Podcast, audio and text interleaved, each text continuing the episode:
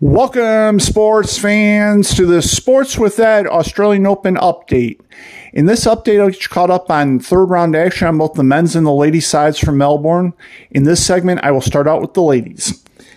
Among the American females to advance were Coco Gauff, who defeated fellow American Bernarda Pera in straight sets, and Jessica Pegula. Among the American females to lose their third round matches were 13 seeded Danielle Collins lost to defending Wimbledon champion Elena Rybakina in three sets. 10 seeded Madison Keys lost to Victoria Azarenka, a former Australian Open champion, in three sets. And Katie Volynets lost to Zhang in straight sets.